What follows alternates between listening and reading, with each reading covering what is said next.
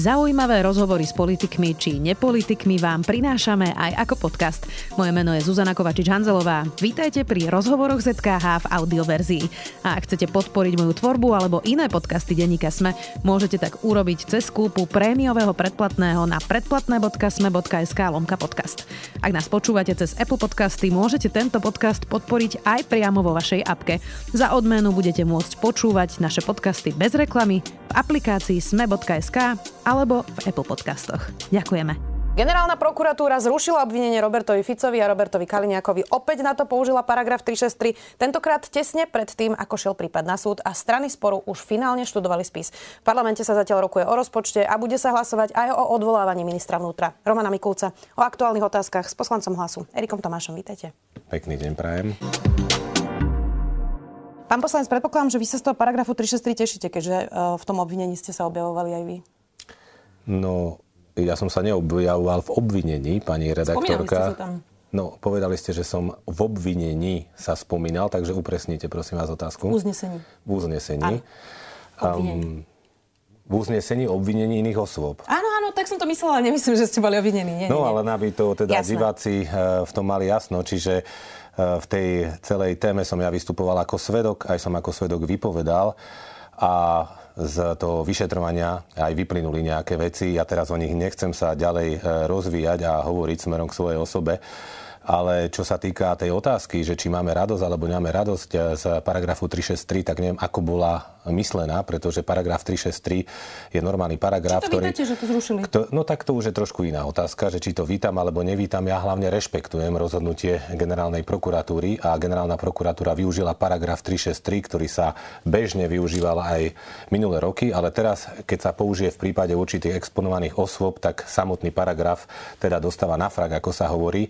Ale vo všeobecnosti poviem, že generálna prokuratúra a prokuratúra ako taká predsa dozoruje trestné stíhanie a vyšetrovanie, vykonáva dozor a pokiaľ generálna prokuratúra príde na to, že sa trestné stíhanie vykonáva nezákonným spôsobom, tak má právomoc využiť ten paragraf. Čiže ja som si, tak ako vy, my nie sme právnici, ani vy, ani ja, prečítal zdôvodnenie generálnej prokuratúry, ja ho beriem na vedomie, ja ho rešpektujem, podobne ako keby, ako by som rešpektoval aj uznesenia, respektíve závery, či už prokuratúry alebo súdov v iných prípadoch. Jasné. V tom uznesení sa vtedy písalo, že prostredníctvom vás, vtedy blízkeho spolupracovníka Roberta Fica, získal z finančnej správy práve Robert Fico daňové informácie o niekdajšej firme Region Press Igora Matoviča a následne to teda využil na tlačovej konferencii. Tak vy ste teda vypovedali, že toto sa nestalo? Rozumiem tomu správne? Nie len to, že som vypovedal, navyše tá výpoveď moja skôr z deväťdesiat percent smerovala k úplne iným veciam ako svedka. A ja už som sa k tomu vyjadril v minulosti a na tom aj trvám, že to poprvé nebola pravda, ale po druhé, hlavne z toho vyšetrenia, z vyšetrovania vyplynulo a potvrdilo sa, že ja som nikdy nebol súčasťou nejakých stretnutí, keď takéto stretnutia boli. Po druhé, že som nikdy nežiadal, ani si nevypýtal žiadne dokumenty podliehajúce daňovému tajomstvu. Takže taká je pravda a celý ten príbeh, ktorý tam bol opísaný v tom uznesení týkajúce sa teda mojej osoby, nebol proste pravdivý. Hm. Generálna prokuratúra včera v tom zdôvodnení vysvetľovala, že Robert Fico ako premiér podľa nich nemohol zneužiť právomoc, lebo do premiérskych kompetencií nepatrí daňové tajomstvo a tie daňové dokumenty. Ale ono, premiér má v krajine obrovskú moc, to neznamená, že to má mať v popise práce. Tak vy ste tam dlhé roky boli popri tom. Nepríde vám čudné, že generálna prokuratúra vlastne tvrdí, že premiér nemá dosah na všetko v tomto štáte, keď je taký mocný? Nebudem špekulovať o tom zdôvodnení generálnej prokuratúry. Ja som si hlavne všimol iné zdôvodnenie, pretože jedna vec toho skutku bola zločinecká a organizovaná skupina, čo znie naozaj strašidelne, keď sa to takto podáva. A druhá vec bola potom, že či nedošlo k porušeniu daňového tajomstva, čo je naozaj e, vlastne, ako by som to povedal, ľahký trestný čin. A čo sa týka zločineckej skupiny, tak tam bolo konštatované v tom uznesení, že vlastne zločinecká skupina, organizovaná skupina bola založená tak, že politickí predstavitelia nominovali do funkcií štátnych nejakých ľudí, ktorým dôverovali a podobne, tak v takom prípade to bolo naozaj veľmi vágne, ako to konštatoval aj najvyšší súd, keď rozhodoval vo väzbe v tejto jednej veci, v tejto istej veci, pretože potom by sme si mohli povedať, že každá vláda alebo každý vládny predstaviteľ, ktorý nominuje svojich ľudí, ktorým dôveruje do svojich funkcií, tak by niečo takého sa mal dopustiť. Čiže to nebolo, lebo im mali doplácať ešte aj platy no, počkajte, oligarchovia, takže to úplne nie je nominácia. Počkajte, pani, tak buď sa budeme baviť o ale faktoch, alebo nie. Ja hovorím, ako bolo zdôvodnené založenie zločineckej skupiny bez toho, aby som sa v tom vrtal a ako teraz generálna prokuratúra e, zdôvodnila to rozhodnutie o tom, že asi zločinecká a organizovaná skupina to nebola, pretože jednak najvyšší súd, ktorý posudzoval väzbu, myslím v prípade Roberta Kaliňáka, konštatoval, že takto by to bolo uplatňovanie veľmi všeobecné a pokiaľ sa ty pýtate na to daňové tajomstvo a tak ďalej, tak to samozrejme nech sa ďalej skúma. No, lebo ja si spomínam aj na video Roberta Fica o riaditeľovi Všeobecnej zdravotnej poisťovne pánovi Kočanovi, kde ho ukoloval, aby okamžite stiahol ozdravný plán poisťovne a zavesil si to potom na Facebook. A teda pán Kočan naozaj ten plán stiahol, tak to tiež nemal Robert Fico v kompetencii, tak je toto normálna argumentácia, keď predsa všetci vieme, že premiér má aj mäkké nástroje, akým ovplyvňovať veci v štáte. Úplne teraz presne neviem, na čo narážate. Ja si pamätám vtedy, keď naozaj hrozilo, že už nebude ani na preplácanie plienok alebo niečo podobné, tak vtedy premiér zdvihol telefón a zavolal riaditeľovi Všeobecnej zdravotnej poisťovne, nech nebláznia. A možno to bolo teda povedané veľmi tvrdo a... a, a ale, to ja inak vôbec teraz ale, ale, meritorne nespochybňujem. Ja, ja len hovorím, že tiež to nemá v kompetencii Všeobecnú zdravotnú poisťovňu, že či tá argumentácia generálnej prokuratúry, že premiér to nemá v kompetencii, je vôbec logická, keď si pamätáme obidvaja, napríklad aj túto situáciu, keď zasahoval do chodu Všeobecnej zdravotnej poisťovne. Generálna prokuratúra rozhodla, treba generálnu prokuratúru rešpektovať a to zdôvodnenie, ktoré dala, tiež treba rešpektovať. Nič iné vám k tomu nepoviem, pretože ako právnik si netrúfam ja hodnotiť zdôvodnenie generálnej prokuratúry. Treba aj zároveň dodať, že generálna prokuratúra zrušila aj obvinenia, aj vyšetrovanie, respektive trestné stíhanie ako také, ale zároveň prikázala vo veci opäť rozhodnúť, pokiaľ teda nájde polícia a špeciálna prokuratúra dostatok nejakých dôkazov na to, že sa niečo podobné udialo. A nechcem o tom špeciálne špekulovať. Mm, ja viem, rozumiem, ale ešte predsa len jednu Nech otázku, potom pôjdeme ďalej. O tej tri šesť tri rozhodol Maroš Linka, respektíve jeho námestník, tesne pred podaním na súd. Už sa študovali spisy. Tak ako má občan vlastne veriť nejakú spravodlivosť, keď sa tie prípady nedostanú na nezávislé súdy, ale rozhoduje o tom jeden konkrétny človek bez odvolacieho orgánu? Lebo Robert Fico by sa predsa mohol braniť na súde, potom keby bol nespokojný s rozsudkom, by sa mohol odvolávať až po ústavný súd, prípadne do Štrasburgu, podobne ako Roman Mikulec, keď bol vlastne na súde a nakoniec bol nevinný. Vďaka tým ukázalo sa, že je nevinný a nevynášal žiadne dokumenty a dnes môže povedať, že je nevinný. Tak nebolo by aj pre Roberta Fica lepšie, aby ten súd teda prebehol? Romana Mikulca radšej nechám tak a nebudem ho komentovať, pretože tiež nejakým spôsobom voči nemu jeden z svedkov niečo povedal a pýtam sa, že akým spôsobom sa to vyšetrilo. Ja asi viete, na čo narážam. Ja viem, prípade, a môže použili, v tom hovoriť, že je nevinný, lebo má rozsudok súdov. Ale aby som išiel k tej vašej otázke, má generálna prokuratúra právo posudzovať zákonnosť trestného stíhania? Je to dokonca jej jednou z hlavných právomocí? Je. Má generálna prokuratúra k dispozícii paragraf tri šesť tri, na základe ktorého môže zrušiť trestné stíhanie alebo obvinenie, pokiaľ si generálna prokuratúra myslí o ňom, že je nezákonné? Má. Takže nerozumiem, čo sa také deje. Jednoducho, ak rešpektujeme rozhodnutie či už prokuratúry alebo súdov v iných prípadoch, tak by sme mali rešpektovať aj v tomto prípade. A keď hovoríte o tom, že hovorím, netýka sa mňa to osobne, ale pokiaľ, že už došlo k študovaniu toho spisu, tak aj podanie sťažnosti v zmysle paragrafu tri šesť tri a jej posudzovanie určitú dobu trvá. Takže asi to vyhodnotili, napísali svoje Môžeme rozhodnutie. Čisto... Keď som to rozhodnutie teda čítal, nie. Ak sa ma pýtate na to, že každá kauza, ktorá je obvinená, má skončiť na súde, tak hovorím, že nie, pretože práve dozor nad tým trestným stíhaním vykonáva prokuratúra. A ak tá zistí, že to trestné stíhanie bolo nezákonné, tak nemá Každá, každé obvinenie alebo obžaloba skončiť na súde. Toto je teda názor, na ktorý sa asi pýtate. Nie celkom, ale no, môžeme... Tak mi zopakujte otázku. Či by nebolo pre Roberta Fica lepšie, keby mohol povedať, ak teda by bol nevinný, že je nevinný s rozsudkom súdu, ako keď teraz bude mať časť spoločnosti pocit, že si to nejakým spôsobom vybavil... Ja nehovorím, že to tak je, ale časť spoločnosti môže mať teraz taký pocit, že dostal vlastne nejaký spôsob priepustky a že o tom ten súd nerozhodol. Či... Pani Hanzelová, podsúvate niečo, že časť verejnosti môže mať nejaký pocit. Ľudia samozrejme vždy budú mať pocit aj pri verdikte súdu, ktorý by bol neviem ako zdôvodnený a právoplatný, aj vtedy by časť verejnosti asi mala úplne iný pocit. A preto, aby sme sa tu my dvaja nebavili, lebo ja som politik a vy ste novinárka, o subjektívnych pocitoch, tak práve preto je o to dôležitejšie je rešpektovať rozhodnutie orgánov činných v trestnom konaní. Generálna prokuratúra v tejto chvíli takto rozhodla. Ja ako politik to rešpektujem a nechcem o dôvodoch ani o pocitoch ľudí ďalej špekulovať. Každý človek má právo na svoj názor, nech si o tom myslí, čo chce. Ja hovorím, že generálna prokuratúra veľmi jasne a zrozumiteľne zdôvodnila svoje rozhodnutie. Tak bolo by lepšie, keby odpovedali na otázky, ale možno sa raz dočkáme. Aký má vlastne teraz to hlas? Vzťah so Smerom. Robert Fico sa ako keby snaží o nejaké zmierenie, pozýva vás na spoluprácu, ale Peter Pellegrini práve, že tak trochu aj pritvrdil, že ho nebaví to vyplakávanie Smeru, aby som to parafrázovala, a že si teda nevie celkom predstaviť spoluprácu koalícii. Tak aký má hlas vzťah so Smerom?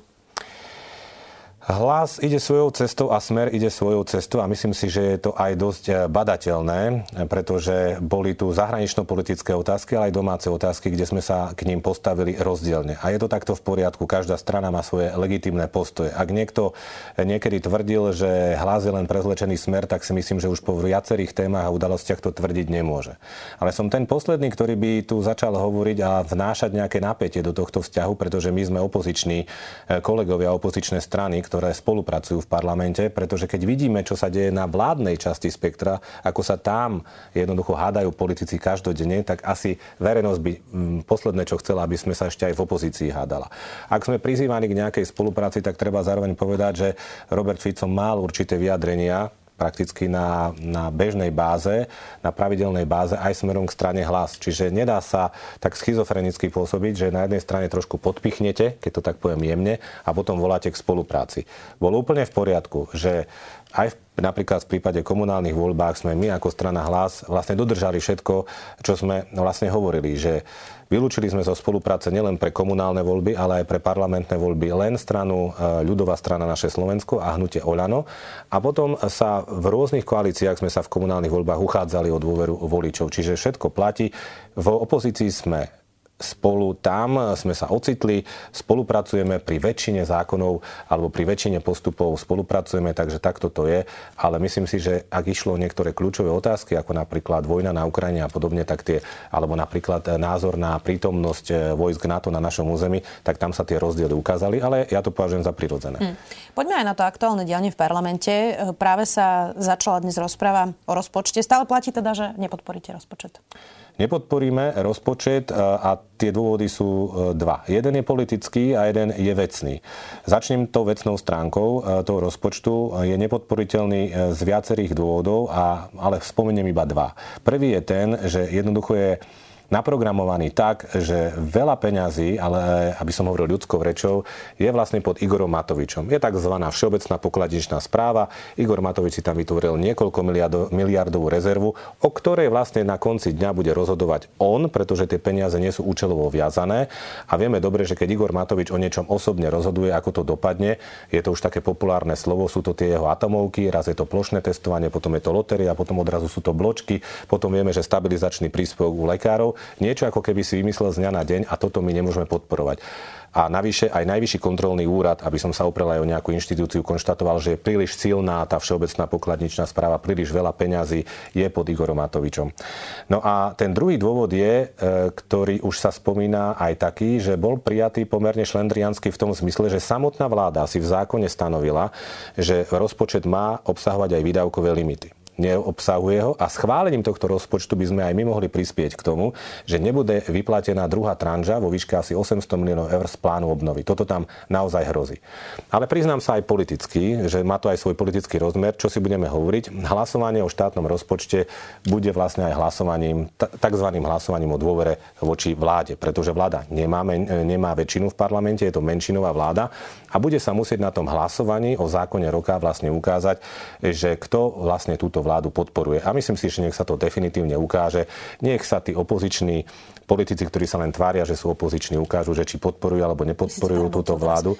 No myslím, keď, keďže sú karty už rozdané a keďže sa strany už vyjadrili a vieme, že strana es a es tentokrát tvrdí, že štátny rozpočet nepodporí a bude sa naozaj e, e, správať opozične, tak potom už môže tento rozpočet prejsť len hlasmi ľudí, ktorí prišli do parlamentu na kandidátke Ľudová strana Naše Slovensko. Či už ide o tých tzv. Tarabovcov, alebo naozaj o poslancov Ľudovej strany Naše Slovensko. Takže má to aj tento svoj politický rozmer. Pre koho by bolo ale dobré, ak by bolo e, prípadne rozpočtové provizorium, lebo to si na konci dňa aj tak odniesie vlastne občan alebo firmy, nie?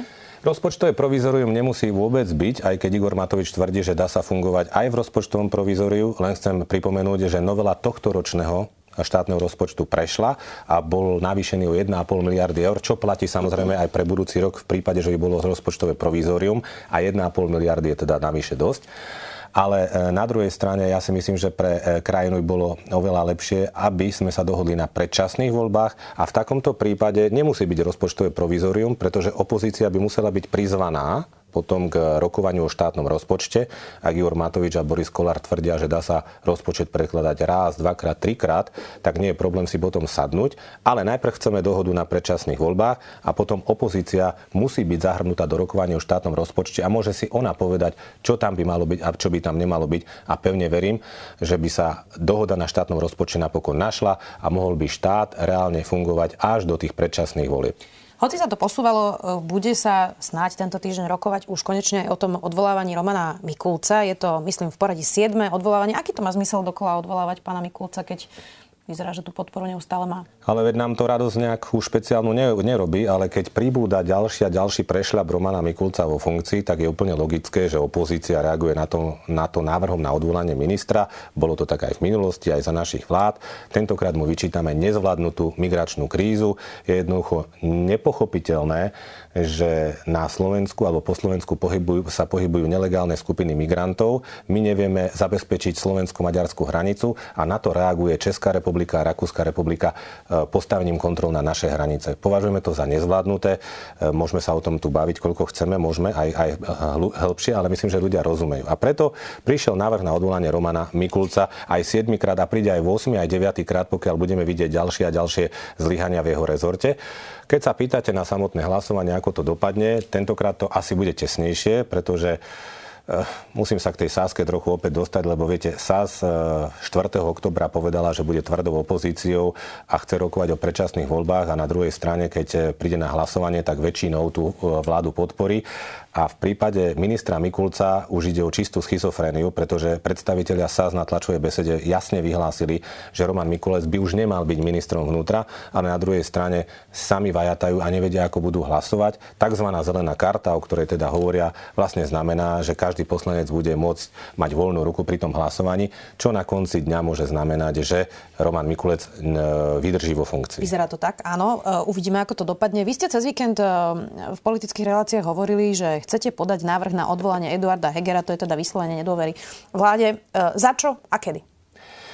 Je to najčistejšie riešenie kvôli tomu, o čom som tu hovoril. Pokiaľ teda ten rozpočet uvidíme, ako dopadne, ale pokiaľ by prešiel a budú opäť sa opoziční niektorí politici vyhovárať na to, že oni len podporili ten rozpočet a chceli pomôcť ľuďom a všetky tie floskuly okolo toho, ale že oni sú naďalej opoziční politici, ktorí si neželajú túto vládu, tak si myslím, že je najčistejším riešením, aby sme podali návrh na odvolanie premiéra Hegera a tým pádom aj na odvolanie celej vlády.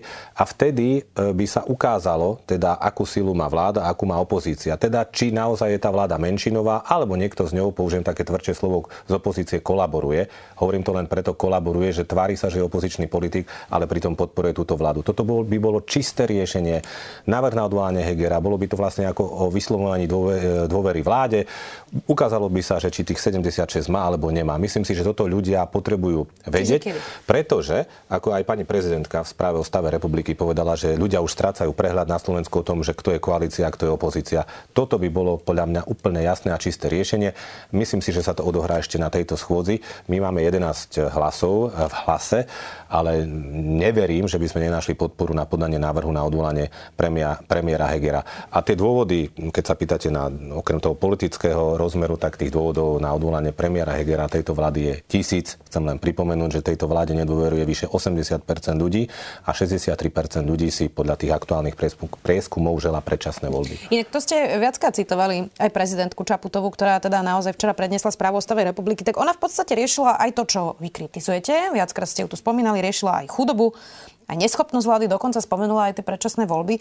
Tak to ste asi boli spokojní s jej prejavom, nie?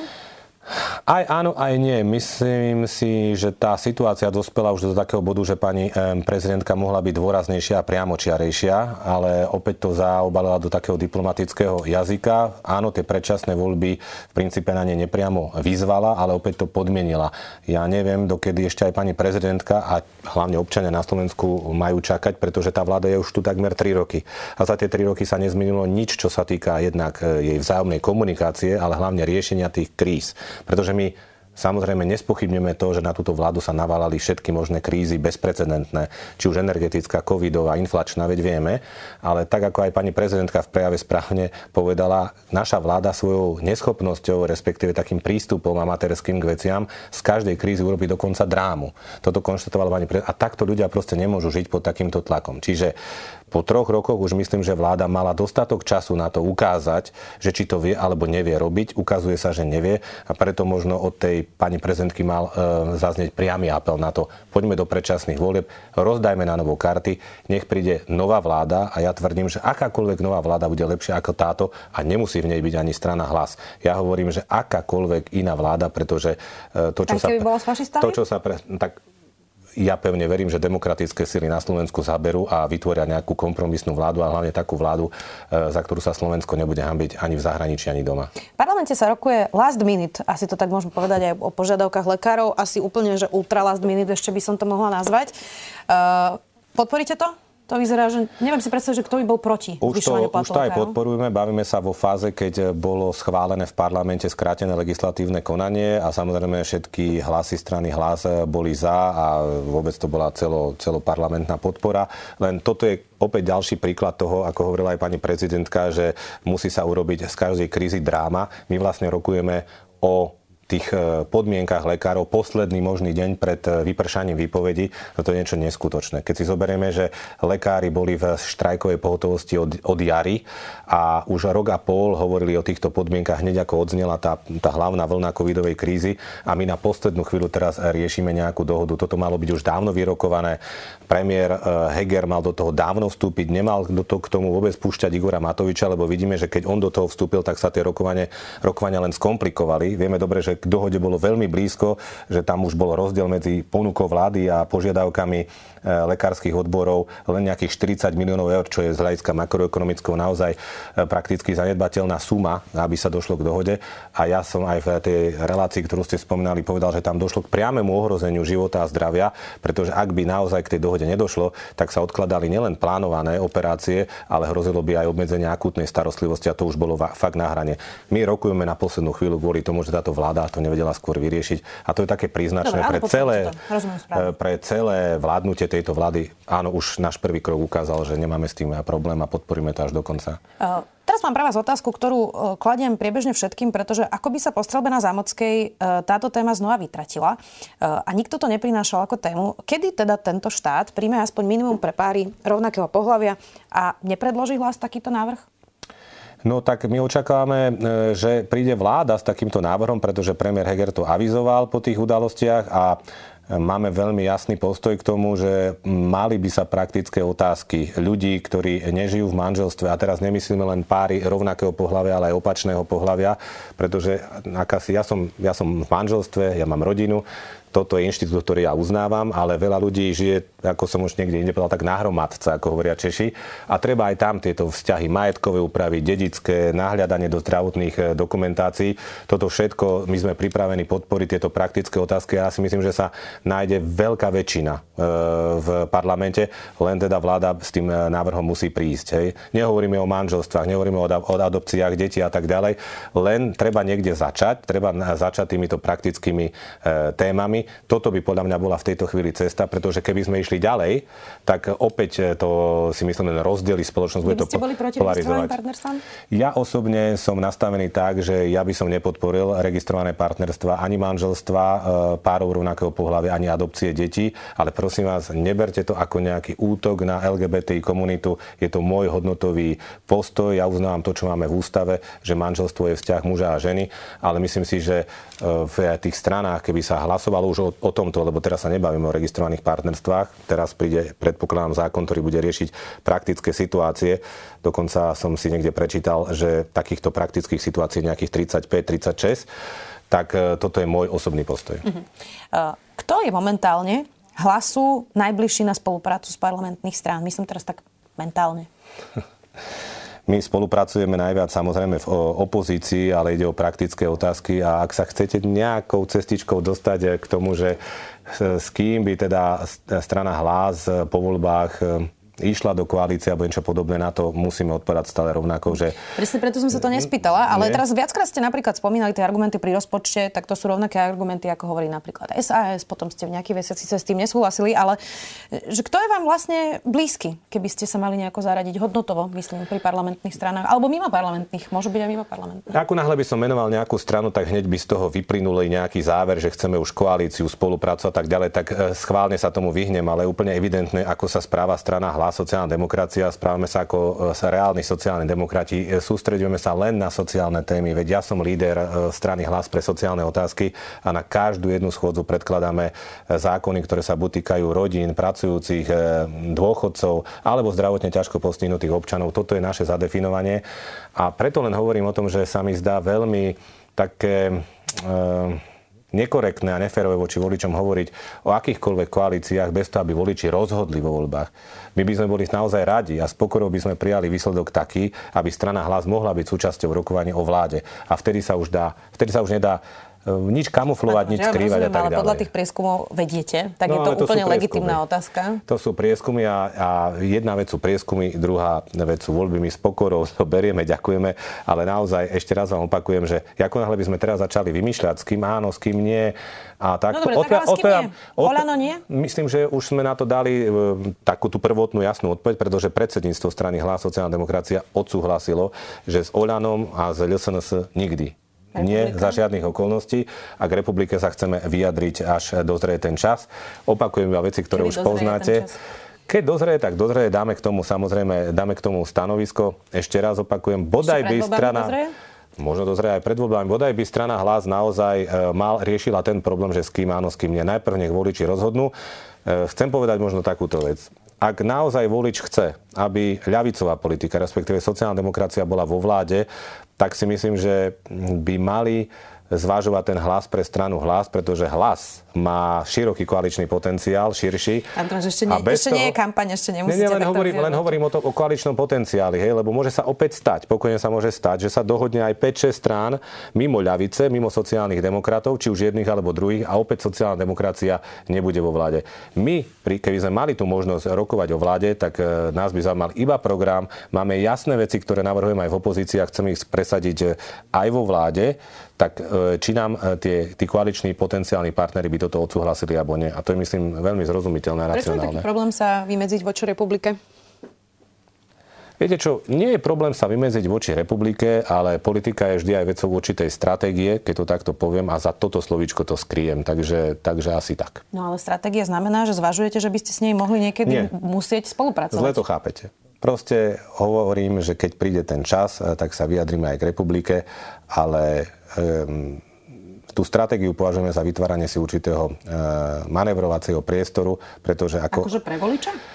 Um, Myslím si, že pre nás, pretože ešte raz opakujem, pokojne sa môže stať napokon, že bude ľavica opäť mimo hry a to už podľa mňa Slovensko nechce. Ľavica nemôže zostať po tom, čo vidíme. Čo ale sa teraz to teraz... som nerozumiem, čo hovoríte, pán Tomáš. Pretože ja o tom viac nechcem hovoriť. Odpovedal som slovíčko stratégia a treba to takto, takto tomu rozumieť a treba byť možno trpezlivejší. Nič viac v tejto no, chvíli. Tak skúsim poslednú otázku k tomuto. Nebolo by to fér povedať ešte pred voľbami, aby si voliči vedeli urobiť obraz, či chcete alebo nechcete spolupracovať s republikou? A to je presne vec stratégie strany, že pokiaľ to budeme považovať za fér a budeme to mať potrebu povedať pred voľbami, tak to jednoducho povieme, ale budeme sa o tom ešte rozhodovať. Zatiaľ platí el es en es a Oľano. Nie, v živote nikdy, pretože to, čo myslím, že v prípade el es en es je to jasné. Viete, na akých pilieroch stojí strana Hlas. Jedným z nich je protifašistický. Práve preto nerozumiem tej republike. Takže tak, hovoril som o, o určitej stratégii a, a skrýva, skrý, skrýme to za toto slovíčko. E, jednoducho, myslím si, že keď príde čas a ten čas príde, tak sa jasne vyjadríme. Poslanec Hlasu, Erik Tomáš, vďaka. Ďakujem pekne. Počúvali ste podcastovú verziu relácie Rozhovory zet ká há. Už tradične nás nájdete na streamovacích službách, vo vašich domácich asistentoch, na Sme bodka es ká, v sekcii Sme video a samozrejme aj na našom YouTubeovom kanáli Denníka Sme. Ďakujeme. Ak viete o klíme len to, že ju rieši nejaká Greta s komentárom blá blá blá, nájdete si náš klíma podcast Denníka Sme. Hovoríme v ňom o tom, prečo je táto téma dôležitá a zároveň nebudete počuť, že tu všetci zhoríme, ale hľadáme riešenia a s našimi hostiami sa rozprávame o tom, ako zmenu klímy zastaviť a čo vie preto urobiť každý z nás. A ak vás klíma už zaujíma, zapnite si nás tiež. Vysvetľujeme súvislosti a hľadáme kontexty. Volám sa Katarína Kozinková a budem sa na vás tešiť. Klíma podcast Denníka Sme nájdete na zet em e bodka es ká a môžete ho odoberať vo všetkých podcastových aplikáciách.